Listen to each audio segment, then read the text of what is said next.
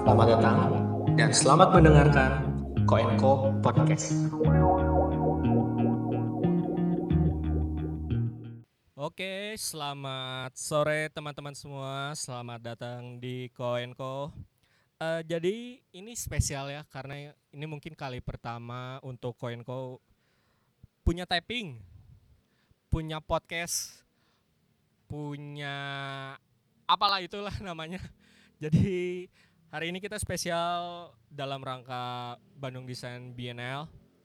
Eh, jadi selama satu bulan, kalau teman-teman belum tahu, eh, di Bandung ini jadi ada rangkaian acara Bienal. Bienal itu apa? Ah, jadi mungkin hari ini kita akan banyak ngomongin soal itu sih. Sesuai temanya desain dalam ruang budaya.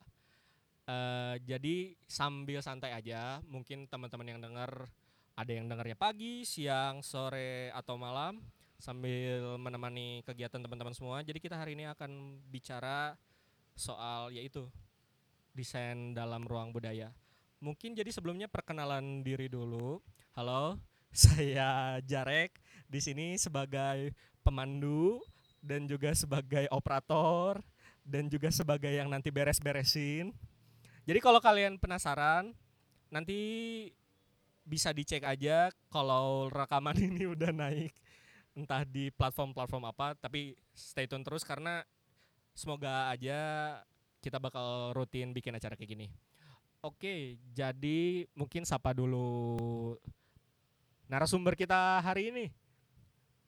Halo, dengan siapa saya bicara? Selamat sore Mas Jarek. Selamat Ya, sore. Selamat sore teman-teman ya. Ya, selamat sore. Ya. Saya sering dipanggil Abah Ridwan. Oke. Kenapa Abah? Karena orang Bandung kali ya. Ya, gitu ya. Walaupun sekarang berdomisili di Jakarta nih. Mhm. Tapi basic eh, identitasnya melekat Nah, sebagai orang Bandung tuh. Eh, saya praktisi komunikasi. Eh, coba pengen ikutan nih di Bienal Bandung Design Bienal ya. Mhm. Sampai kapan nih ini? Sampai tanggal 1 November 1 November. 2019. Oke, oke, oke. Saya kira cukup kali ya.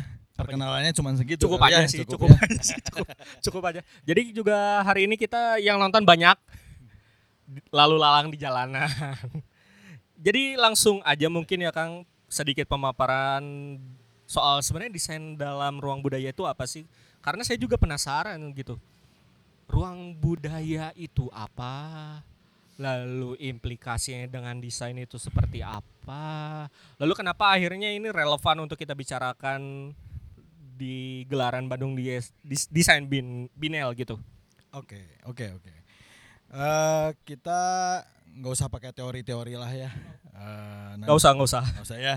Capek lah kalau teori. capek.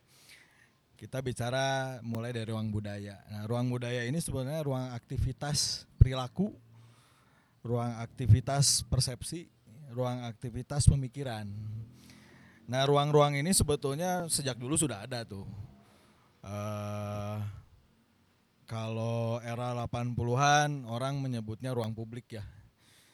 Nah, banyak ruang publik. Kalau di Bandung yang saya kenal itu game, sebetulnya kemudian eh, gelanggang remaja. Nah, itu ruang-ruang yang disebut ruang budaya sebetulnya. Nah, sekarang dengan era milenial, dengan era digital tentunya jadi melebar karena orang sudah sudah sudah menganggap ruang itu ya kotaknya sendiri sebetulnya. Nah, itu yang disebut sebagai ruang ruang budaya ya. Nah, kalau kita gabungin kalimatnya tuh jadi desain di dalam ruang budaya berarti desain di dalam kota Bandung. Nah, kalau ngelihat kalimatnya berarti kita bicara tentang peran peran desain di dalam sebuah ruang budaya begitu. Nah, kalau kita bicara ruang di apa ruang ruang persepsi, desain itu persepsinya seperti apa dalam ruang budaya? Apakah hanya sekedar bentuk atau hanya sekedar apresiasi pemikiran atau menjadi sebuah rujukan. Nah, sekarang lagi tren tuh yang namanya city branding ya. Yang mungkin awalnya digagas oleh Pak Ridwan Kamil. Nah, sebetulnya ini hal yang menarik dalam konteks bienal. Dalam konteks bienal jadi hal yang menarik saat ini. Bagaimana peran eh, desain, peran desain di dalam ruang kota. Khususnya kalau kita bicara Kota Bandung tentunya ya sebagai salah satu kota kreatif menurut saya yang memang harusnya punya peran. Kira-kira gitulah secara umum. Oke. Jadi saya udah nangkap nih beberapa poin bahwa ruang budaya teh di konsep yang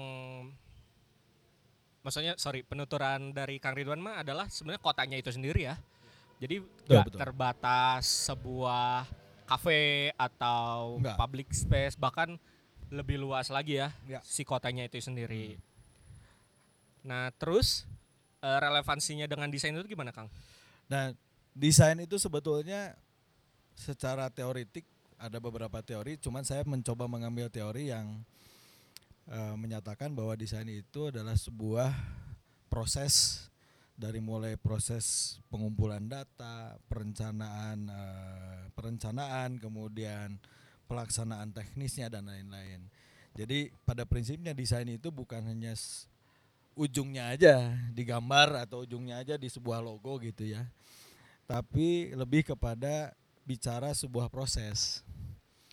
Nah, ini yang sebetulnya menarik ketika kita bicara ruang budaya. Identitas sebuah kota itu sekarang orang nyari. Karena identitas kota ini sebetulnya akan menjadi lokomotif industri. Orang mau nyari sepatu ke mana sih? Orang mau nyari baju ke mana sih? Orang mau nyari kuliner ke mana sih?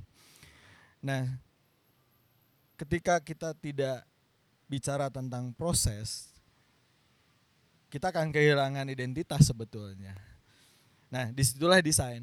Jadi saya juga menganggap bahwa desain itu tidak hanya tidak tidak sempit, tidak hanya arsitektural, tidak hanya desain komunikasi visual, tapi seluruh sikap yang mengadopsi proses dari mulai pengumpulan data, perencanaan, pengaplikasian eh, sampai nilai, pembangunan nilai.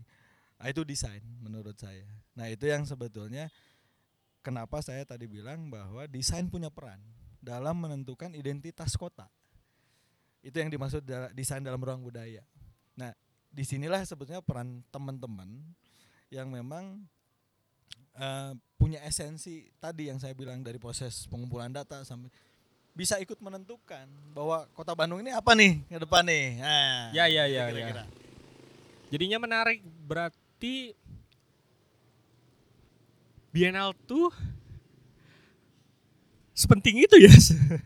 Betul. harusnya, harusnya. harusnya gitu Harusnya. karena saya pengalaman saya waktu ikut eh, dalam perancangan Bienal eh, eh, Bienal seni rupa Aha. eh, di Jawa Tengah itu kita sepakat untuk menentukan arah sebetulnya arah Jawa Tengah mau jadi apa Berarti di level Gitu. provinsi ya? iya di level Oke. provinsi jadi sebetulnya kita kita ini agen pengubah sebetulnya ketika kita bicara bienal jangan kita terjebak dalam sebuah acara atau dalam sebuah event saja padahal sebetulnya kita itu sedang menentukan arah Oke. Nah, itu yang menarik gitu. Mm. Nah, ketika kita tahu bahwa kita ini sebagai agen pengubah, saya kira spiritnya akan jadi beda nih. Seked- kalau sekedar event kan jadi ya penting terlaksana kan. Iya, iya, iya. Tapi kalau misalnya kita tujuannya lebih besar daripada itu, koneksitas dengan pihak lain jadi lebih tinggi. Hmm. Misalnya dengan dengan government nih, Hmm. eh, dengan pemerintah kota misalnya. Pemerintah kota mengakui tidak bahwa Biana ini salah satu eh, bagian daripada masyarakat kota Bandung yang perlu didengar, Oh. yang perlu didengar pendapatnya, Ya, yang ya. perlu dipikirkan pendapatnya. Nah itu saya kira fungsi Biana eh, akan lebih punya positioning eh, dan akan lebih diakui oleh publiknya, gitu kira-kira.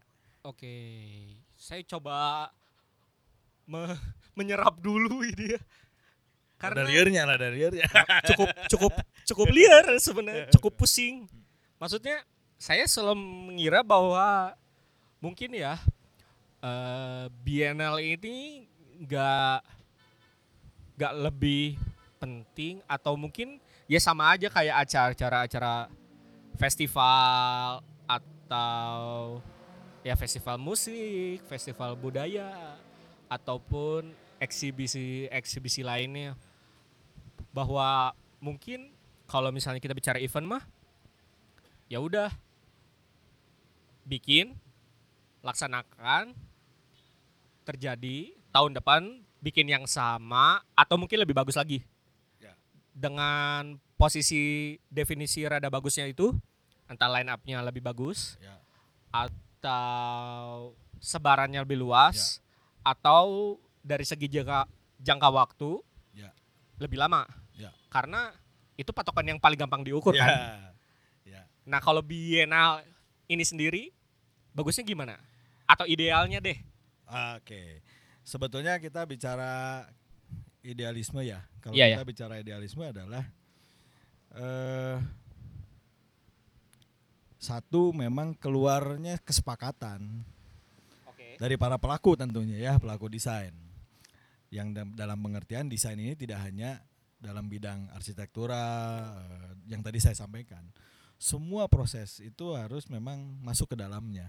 Nah, artinya ada kesepakatan di antara pelaku bahwa eh, Bandung harusnya jadi ini. Nah, itu salah satu ukuran. Jadi ukurannya adalah keluarnya statement bersama oke untuk kotanya. Hmm. Itu satu. Yang kedua, KPI yang kedua adalah sebetulnya kepada pelakunya sendiri. Nah, biasanya kalau KPI-nya kepada pelaku ya open studio ya. Open studio. Nah, di Open studio stu- gimana maksudnya? Nah, open studio begini, ketika kita bersepakat Bandung menjadi kota A, Mm-mm. semua pelaku membuat membuat sesuatu berdasarkan keilmuannya Oh, oke dan menghasilkan apa yang memang merujuk kepada kesepakatan tadi. Statementnya Bandung kota ini. Nah, Oke. peng- eh, pembuat desain kaos ya ke sana arahnya. oke Pembuat desain arsitektural ke sana arahnya. Mm-mm. Nah, misalnya kota kalau kita sepakat bahwa kota Bandung ini adalah kota industri juga. oke Ya berarti semua pola pemikiran dan karya-karyanya adalah industrial. Hmm. Nah, itu harus disepakati oleh pelaku. oke menarik Nah, menarik. itu yang sebetulnya menjadi kesepakatan yang juga nanti menjadi rujukan ke government. oke Nah, government menjadi menjadi percaya diri Mm-mm. Karena pelaku-pelakunya mengarah ke sana, mengarah kepada statement. Oh ya benar. Nah, government kan tinggal melegitimasi saja. Oke, kalau gitu berhiber jadi hilang nih, jadi Bandung kota industri aja deh. oh ya ya ya, ya, ya. Kira-kira berhiber begitu. ya Iya. lama banget itu statementnya Berarti orang kolot. kalau Nah itu yang menunjukkan sebetulnya kita bisa belajar dari apa yang sudah lewat ya. Mm-mm. Kenapa eh, pelaku-pelaku di ka- di wilayah government Mm-mm. dia punya tagline. Tapi kita sering mencemooh kan tagline-nya. iya benar-benar Apa sih tagline ini? Apa sih garing gitu kan? apa ini mah cuman omong kosong doang Ngomong kosong Ya. doang. Nah, kenapa? Karena itu tidak dirujuk oleh publiknya. oh Nah, sementara ini kita bisa belajar ke wilayah lain, misalnya Banyuwangi ya, yang Oke. fashion tuh Banyuwangi kan? iya iya Nah, dia sudah menetapkan bahwa dia kota fashion. Hmm. Kenapa? Karena bukan government yang menentukan, tapi publiknya. Masyarakatnya. Iya, masyarakat yang menentukan. Kenapa? Karena industri berkembang, Mm-mm. kemudian pelaku-pelakunya juga bersepakat, kemudian terbukanya ruang ekonomi, dan itu yang menjadi kesepakatan. iya iya Nah, antara aplikasi di lapangannya, publiknya, aturan-aturan yang ditentukan oleh government, struktur keekonomiannya juga terlihat. Ini tagline jadi bener gitu. Hmm. Nah, kira-kira begitu, kira-kira. tapi eh, jadi menarik gini kang Eh, sorry sorry jadi yang menarik gini Eh, mungkin si Banyuwangi ini dia kan kotanya yang mungkin masih berkembang lah saya bilangnya gitu Ya. karena satu statement Hmm. langsung Ya. oke gitu. Tapi mungkin yang menarik dari Bandung adalah saya sendiri merasa bahwa Bandung tuh banyak. Bandung Hegemoni ya, kota maksudnya desain, ya? iya. Ya. Bandung kota musik, iya. Oke. Jadi kalau misalnya ada perbedaan-perbedaan gitu, Ya. gimana tuh? Ya. Dalam industri besar, Ya, kalau kita belajar industri besar di eh, Paris misalnya, boleh boleh boleh. Nah, saya ternyata mendapat pengetahuan di situ. Hmm. Kalau kita lihat eh, fashion show di Paris, kita kan sering lihat tuh kiri kanan banyak orang duduk. Ya. Dulu saya berpikir itu orang yang memang di industri kain atau industri tekstil lah paling Oke. tidak, fashion paling enggak. Ternyata mereka itu bukan itu. Seluruh industri itu mengacu kepada fashion ternyata Oh, iya iya iya. iya. gitu. Kebetulan mereka ini kan punya empat musim beda dengan kita. Eh kita punya empat. Punya empat juga ya. Ya, mangga sama Oh, iya, betul. rambutan. beda tapi musimnya beda, Beda- ya. beda- beda musim. beda musim. Nah jadi sebenarnya setiap peralihan musim Hmm. mereka merubah fashionnya, kemudian mereka merubah tatanan fashion lainnya. Karena mereka sudah punya prinsip bahwa industri industri kreatif dalam bidang yang tadi kita ngomongin desain itu sebetulnya lokomotif buat industri lainnya. Oh. Jadi ketika desain menentukannya merah, pabrik mobil itu menentukan merah. Oh. Jadi kalau kita kan pakai baju bisa lima tahun pakai baju yang sama kan. Ya, ya, ya. Kalau mereka kan tidak. Musim dingin ganti dia, Ya. pakai baju yang musim dingin. Nah coloring dan lain sebagainya itu di, di, di, di retouch sesuai dengan musimnya. Nah yang menarik semua komponen industri mengikuti itu. Jadi pabrik Toyota, pabrik Honda itu ada ikut fashion, ikut nonton fashion. Kenapa? Karena orang duduk di kursi mobil tuh harus cocok bajunya, Harus matching ya. harus Harus matching. matching. Statement. Masa mobil saya kuning, baju saya hitam, Ah, nggak cocok. gitu. Nggak cocok. Ya kan mobil saya juga kuning kan. Tapi jadi menarik gini Kang. Tadi kan saya sempat berseluncur di dunia maya ini. Ya. Walaupun ini agak melenceng sedikit dari topik, tapi tadi kan tercetus eh, kalimat industri kreatif nih. Hmm. Terus tadi saya baca ada yang bertanya gini, sebenarnya kita itu bikin menjalankan industri kreatif Mm-mm. apa industri reaktif sih? Nah, Nah itu gimana tuh? Maksudnya menarik, tapi saya juga nggak ngerti definisi reaktif tuh apa dan kreatifnya gimana. nah, Maksudnya dari kacamata Kang Ridwan tuh Oke. apakah itu yang terjadi atau gimana? Atau memang stat pertanyaan itu adalah masuk akal atau itu hanya anekdot doang gitu? ya, oke. Ini kayaknya eh, wartawan wartawan dari wartawan eh, salah satu media besar nih kayaknya Mas Jarek nih ya. bukan, bukan, bukan.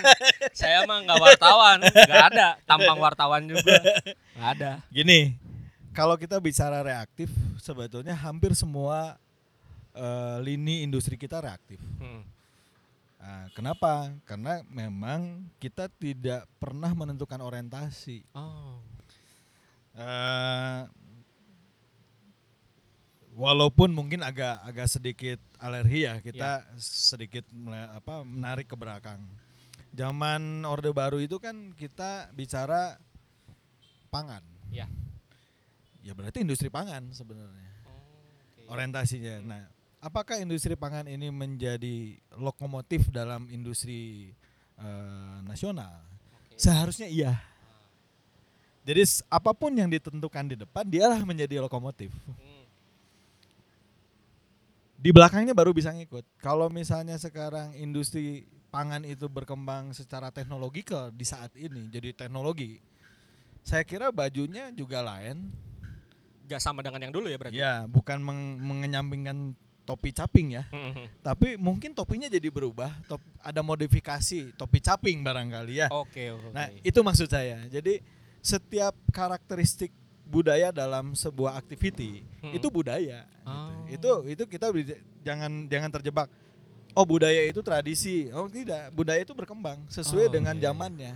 budaya sekarang adalah budaya digital misalnya. Oke. Nah, ketika budaya digital apa yang menjadi berubah dalam diri kita? Hmm. Paling pertama kita menjadi pelaku industri handphone kan?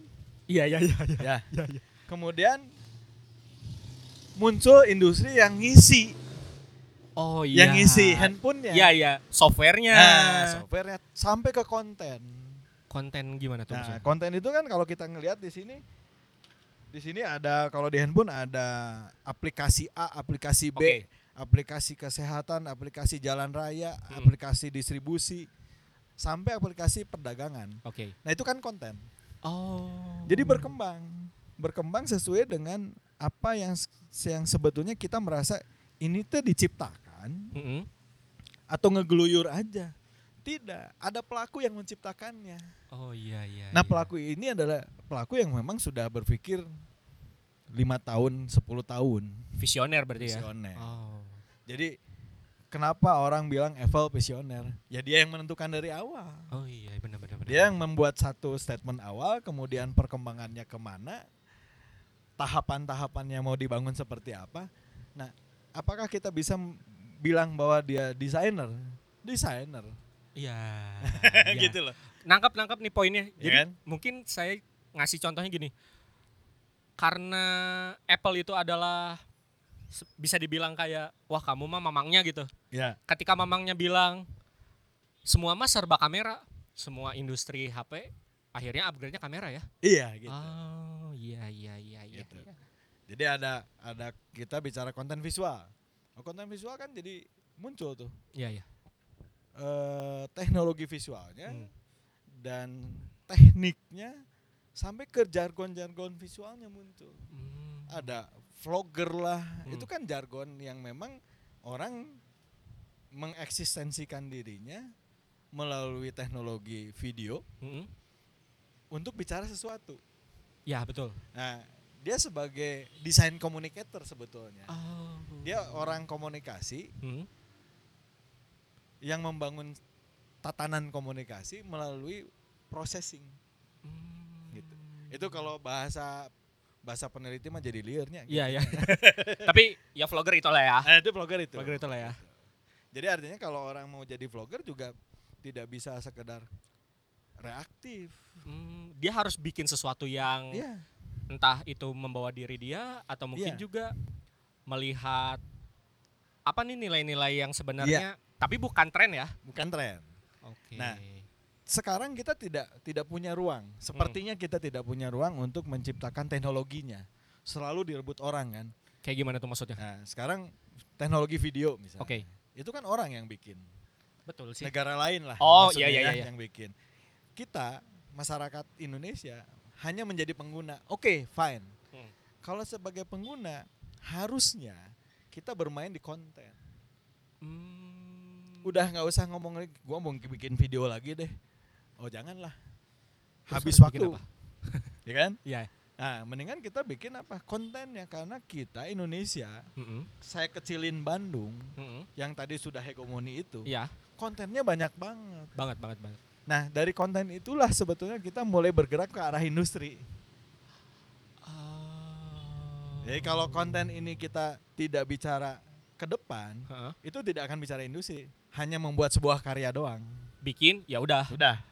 Oke. Gitu. Tapi dengan adanya injektor dari eh, apa bidang lain misalnya IT, Mm-mm. nah itu bisa jadi sebuah industri ke depannya. Oke Gitu. oke.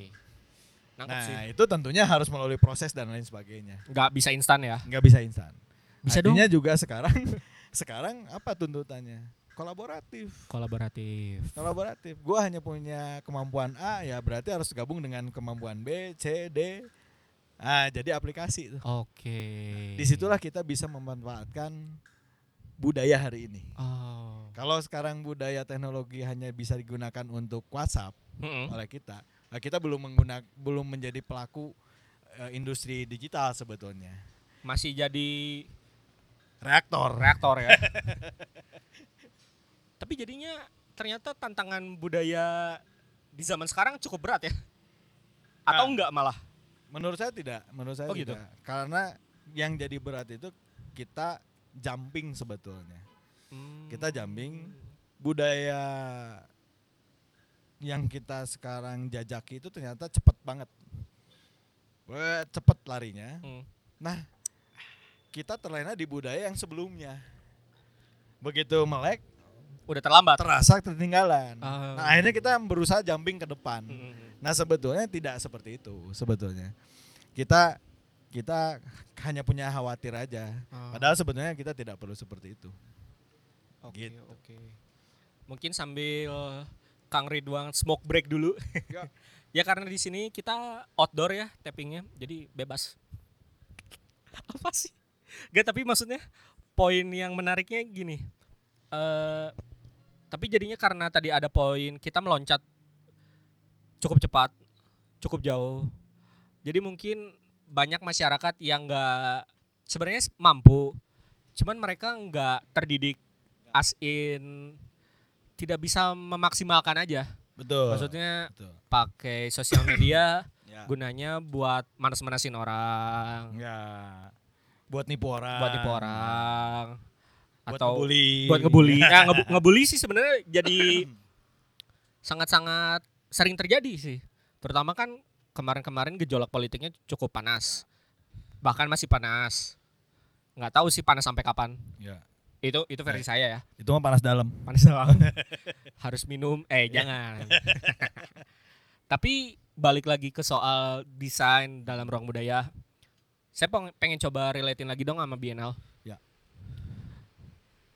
Di Bandung emang Bienal cuma desain aja ya? Ada seni rupa juga, sempat seni rupa. Sempat kapan? Ya. Saya 2000 tahun 2000-an ya kalau nggak salah saya Ah. lupa tepatnya. Tahun Hmm. 2000-an sempat dibikin. Oke. Juga sama eh, menurut saya belum optimal ya. Oke. Tapi bisa dioptimalkan. Oh. Nah, karena kalau saya lihat kalau kita nyambung ke Biana, Hmm. coba kita kita kita lihat infrastruktur ya. Oke. Infrastruktur pendidikan nih.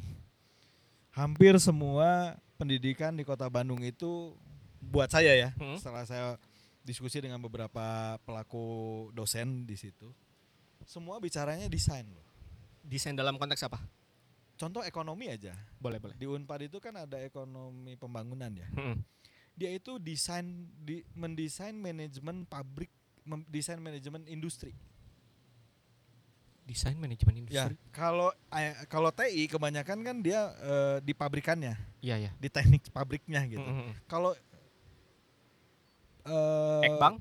ya jurusannya apa ekonomi pembangunan itu dia men- mendesain industri industrinya, mendesain bisnisnya. Oh, iya iya iya. iya. Jadi apa masa nggak lengkap ya? gitu. ya, maksudnya di satu sisi lini produksinya jalannya bagus, Bagus.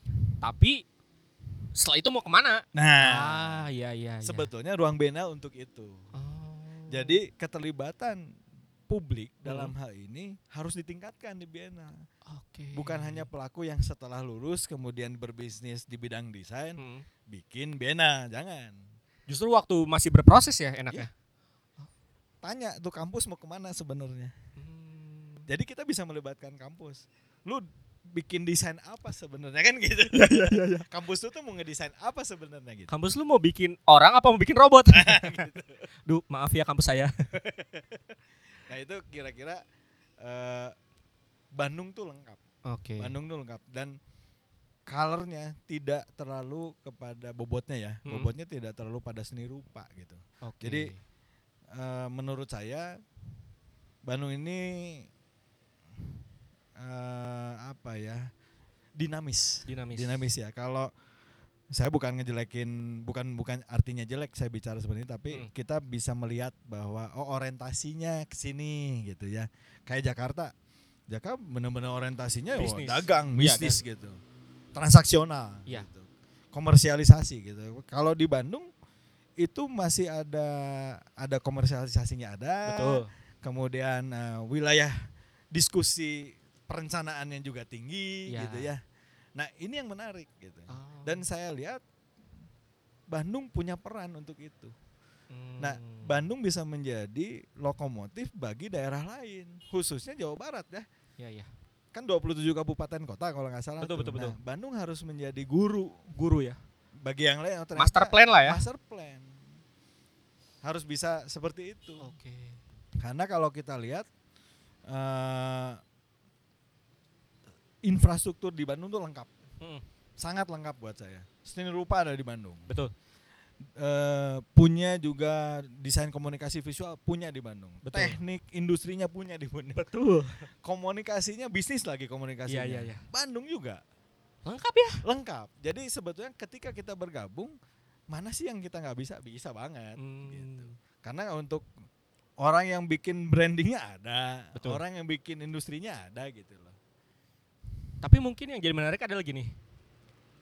Anggaplah Bandung ini adalah tempat ngegemblengnya lah, ya tempat-tempatnya. Tapi karena mungkin gak ada eh, unsur yang menarik orang untuk bertahan dan untuk bikin gitu. Hmm. Karena ya emang mungkin orientasi orientasi kita Ya. gak bisnis, Ya. gak terlalu bisnis maksudnya. Ya. Kalaupun ada bisnis, ya udah itu tuh cuman ide awal, agak jalan, ya lalu bubar. Ya Akhirnya orang-orang yang kasarnya punya potensi ketarik lagi ke ibu kota yang Ya. memang ya udah gua mah emang gua nggak perlu ngegembleng karena orang-orang yang digembleng itu akan datang dengan sendirinya. ya Jadi apakah ekosistem ekonomi kita yang kurang menarik, kurang seksi Ya. atau memang ya udah peran kita sebagai kota Bandung mah hanya introduction aja. oke sebetulnya Bandung sudah punya Mm-mm. eh, karakteristik orang atau perilaku yang bicara dalam konteks bisnis Oke.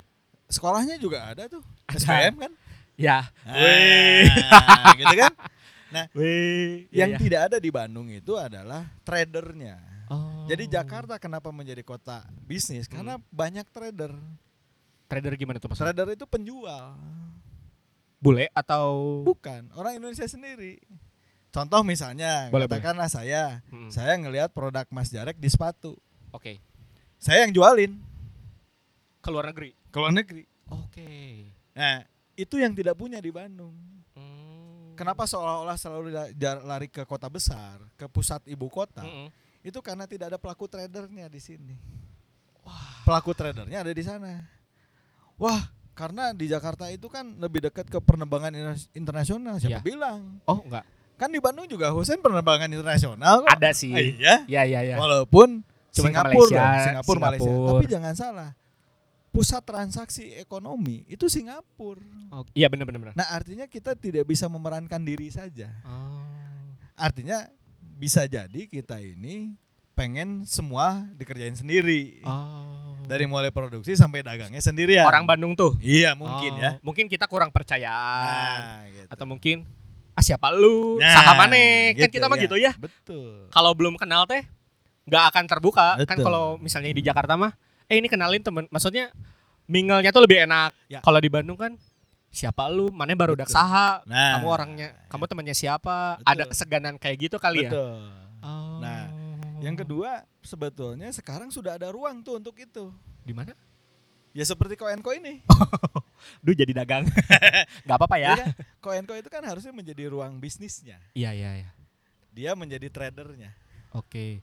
Maksudnya terlepas dari koin kok si coworkingnya lah ya. ya co-workingnya Mm, karena di sini bisa menjadi ruang untuk itu Oke. gitu karena orang tidak bisa bikin desain tidak bisa bikin produksinya Bertemu. tapi saya bisa jualannya kan Iya iya.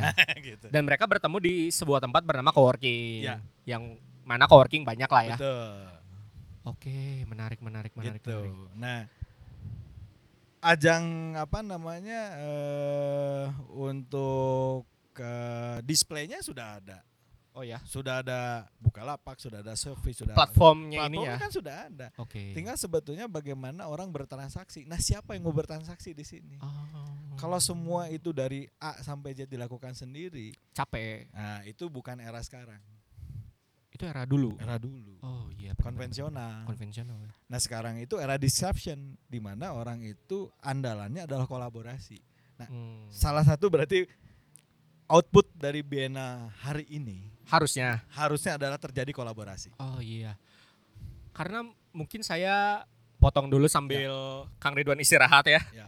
Jadi kan eh, saya pernah terlibat lah di BNL ini, maksudnya di desain Bandung Desain Bienal. Eh, jadi kalau dari secara konsep sih sebenarnya yang pertama sama yang kedua saya lihatnya beda. Karena yang pertama itu dia terpusat di waktu itu di area Gudang Selatan lah banyaknya. Oke. Itu dua tahun yang lalu 2017. Sekarang di 2019 saya melihatnya adalah siapa pun yang sekiranya bisa membagikan konten atau membuat konten atau membuat apa pun yang beririsan dengan desain. Walaupun saya nggak tahu ya definisi desainnya itu apakah masih konvensional yang arsitektur atau yang tadi atau yang memang mungkin spiritnya itulah ya. Hmm. Tapi siapa pun jadi terbuka untuk itu. Ya. Di satu sisi yang agak sayang adalah mungkin proses kurasinya. Tapi nggak tahu. Mungkin nanti Mas Ato bisa ngobrol tentang kenapa sih akhirnya kita bisa join untuk ikut BDB. Apakah memang ditawarkan atau kita menawarkan diri? Karena itu mungkin bisa jadi titik cerah lah. Apakah sebenarnya ada kurasi atau enggak? Ya. Maksudnya saya nggak tahu. Yang kedua karena terbuka kepada siapa pun, yang menarik harusnya adalah terjadi banyak bentuk koneksi.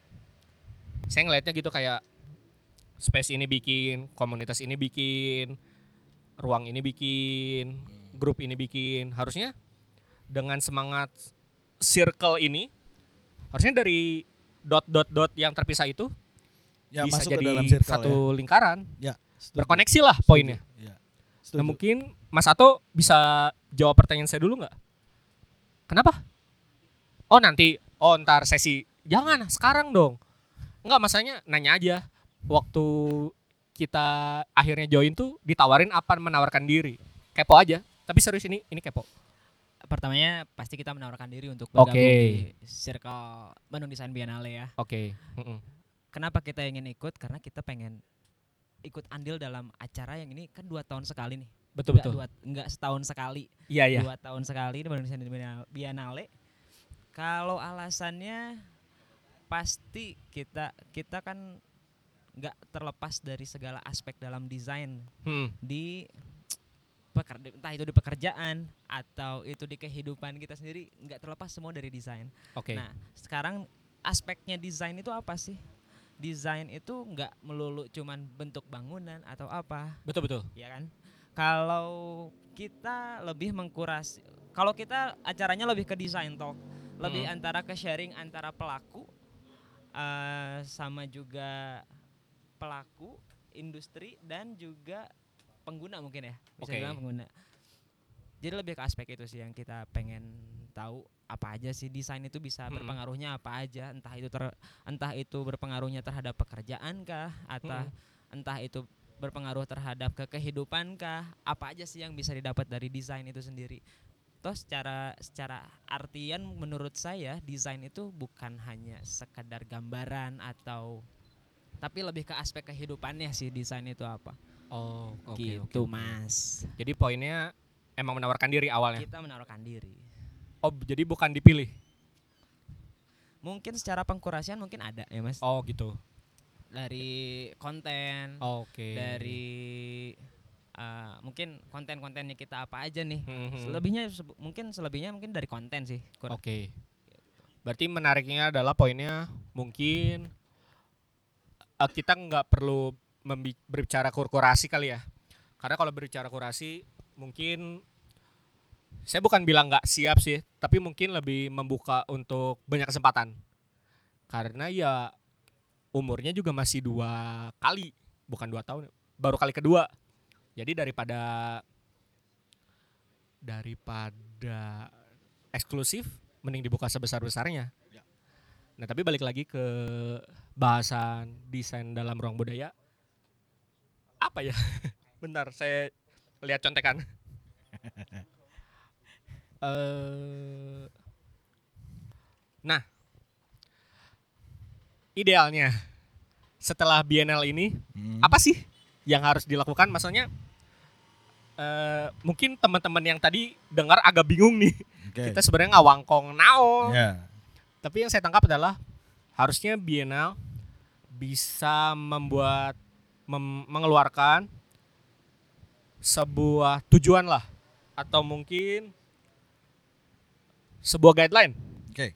Nah, tapi kalau cuman keluar aja ya udah kan Ya. harus apa lagi gitu Ya. Kita harus punya kesepahaman bersama ya ya betul ketika kita bicara bienal itu adalah sebuah kalau kami di waktu zaman di seni rupa Mm-mm. itu sebuah gerakan.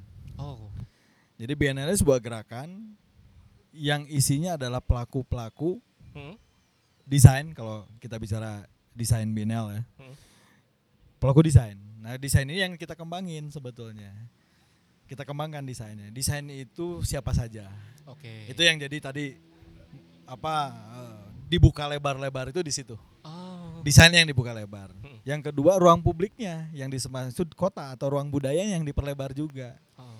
Karena Bandung ini kan sebetulnya bukan milik sekarang ya. Kalau Hmm. menurut saya itu sejak zaman dulu juga Bandung itu sudah bukan hanya milik orang Bandung loh. Hmm.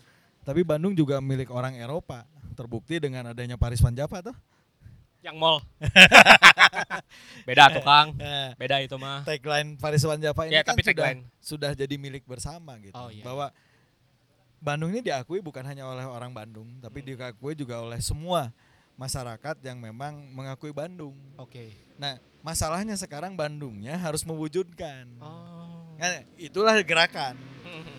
Jadi Bienal Bienal apa Bandung Desain Bienal ini harusnya memang pijakannya adalah gerakan. Gerakan, gerakan publik yang bicara dalam wilayah desain yang kemudian menentukan sikap. Nah, kesimpulannya sebenarnya itu. Kalau bicara desain dalam ruang budaya. Gitu. Nah, itu mungkin yang harus kita bahas dan kita bisa bahas Mhm. dan menjadi acuan titik acu untuk dua tahun ke depan kan per dua tahun sekali ya kalau Betul, betul. ya. nah dua tahun ke depan ini cukup waktu kita mempersiapkan untuk 2000 berarti 21. 2021 oke nah menarik tuh 2021 kenapa tuh 2021 itu momentum sebetulnya momentum lepas landasnya kalau orang government bilangnya lepas landasnya 4.0 oh industri Iya. 4.0 ya Gitu katanya ya. Katanya. Gitu ya.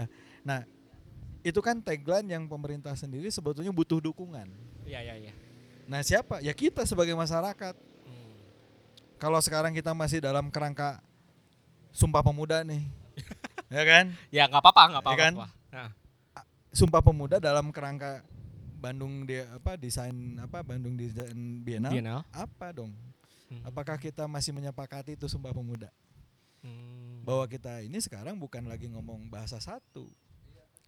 Ya kan? universal ya sudah universal bahwa kita punya industri yang sama, kita punya kesamaan berpikir, kita Mhm. punya kesamaan sikap, Mhm. kita punya kesamaan bertindak. Ah. Nah, tindakan kita apa nih? Ya memajukan bangsa dong, apalagi, Iya, ya betul, kan? betul, betul. Idealnya tuh. itu idealnya ya. idealnya Nah, apa yang mau kita lakukan? Masuk ke dalam silker, jangan di luar. oke oke Jangan di luar circle, masuk ke dalam circle. Nah, kalau kita sudah sepakat dengan circle ini, berarti circle ini yang kita harus pegang jalin, harus kita Oh. pegang, harus kita jahit. oke Circle-nya supaya jadi utuh, jangan melenceng-lenceng gitu. lenceng-lenceng ya Nah, itu itu yang kita siapkan untuk 2021. Hmm. Anggaplah yang dua tahun atau dua kali ini memang kita sedang mencari jati diri ya, lagi bik mencari bentuk mencari bentuk. Oke. Nah, sekarang saya mencoba menyemangati, Hmm. ayo, ini sudah sudah bagus, ya sudah baik, tinggal sebetulnya menentukan warna. ah Warnanya apa? Ya itu tadi. Warnanya sebenarnya ini gerakan. oh. Warnanya sebuah gerakan, gerakan profesional. Oh. Jadi tidak hanya gerakan sosialis gitu ya, atau gerakan sosial gitu ya, sosial yang teriak-teriak gitu Ya. bukan. Tapi kita benar gerakan yang berwujud karya Mm-mm. dan ekonomikal. oke menarik Gitu. Kalau teriak-teriak itu masa saya tuh. dulu ya Ya, setelah reformasi jangan lagi gitulah. harus coba cari alternatif Eh. ya walaupun saya merasa nggak salah sih nggak apa-apa ya nggak apa-apa ya Tapi sekarang kita wujudkan bahwa kita ini punya potensi, punya karya dan bisa membangun masyarakat. oke Nah, Bienal tempatnya itu sebetulnya. Oke oke. Berarti saya mencoba merangkum mungkin ya. Ya. Eh, mungkin desain dalam ruang budaya mungkin relevansinya harus panjang. Mungkin eh, panjangnya itu minimal untuk dua tahun lagi itu udah ada kita mau bicara apa nih? Mungkin entah kita sambil melihat ke depan atau kita juga sambil sekarang menentukan akan apa yang terjadi dua tahun lagi. Oke, itu satu. Ya.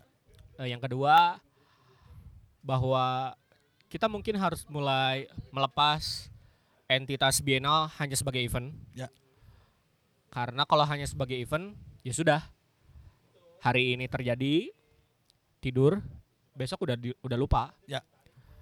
Yang ketiga mungkin karena yang menarik adalah poin pelaku desain itu ternyata bukan hanya ya tadi arsitek, Ya.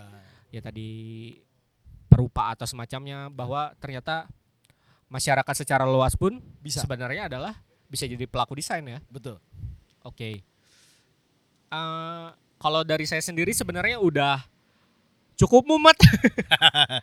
Tapi mungkin ada yang ingin bertanya nggak? Atau mungkin ada keresahan atau apa mungkin? Atau mungkin dari Kang Ridwan pengen membagikan apa lagi atau gimana? Karena saya merasa sih topik ini tuh cukup berat. Dan tadi juga sempat jalan-jalan ke poin banyak dulu. Tapi akhirnya dicoba lagi untuk kembali ke si ruang budayanya ini gimana.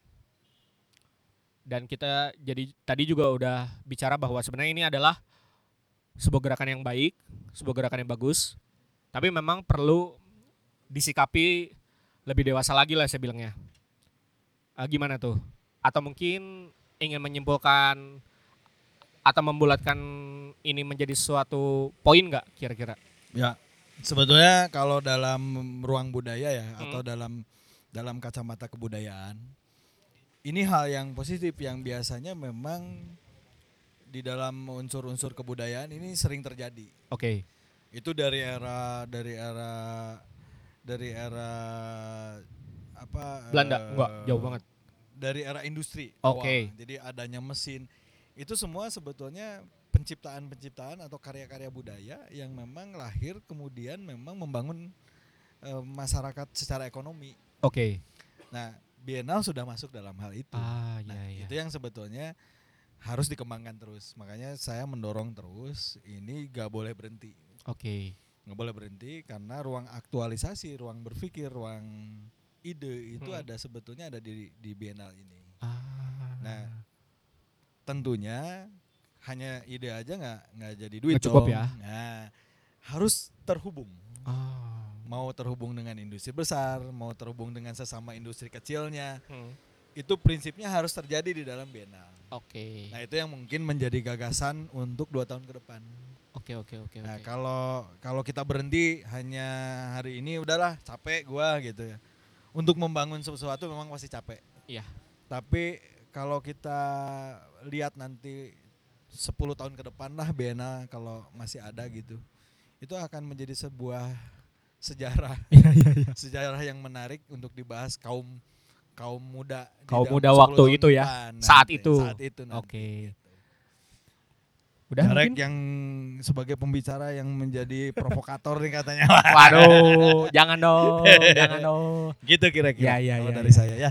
Jadi mungkin saya pengen menutupnya dengan eh, bahwa selain spirit itu juga harus diarsipkan ya.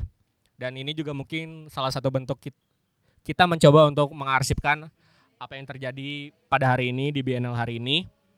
Dan semoga kita nggak tahu kan ini akan didengar oleh siapa. Ambil positifnya Ya, aja. ya, ini saya nyisip sebentar nih Mas Jarek. Boleh, boleh. Ini juga memang salah salah satu bentuk literasi Oke. yang kita lakukan ini salah satu bentuk literasi yang nantinya menjadi dokumentasi. Oh iya benar benar. benar, benar. Nah, ini yang bisa nanti menjadi bahan untuk kita bicara dua tahun ke depan. Oh iya iya. Gitulah kira-kira. Ya, jadi daripada mungkin kita nanti hanya mencoba mengingat-ingat seadanya, ya udah nih kita bikinin salah satu bentuknya, silakan didengarkan.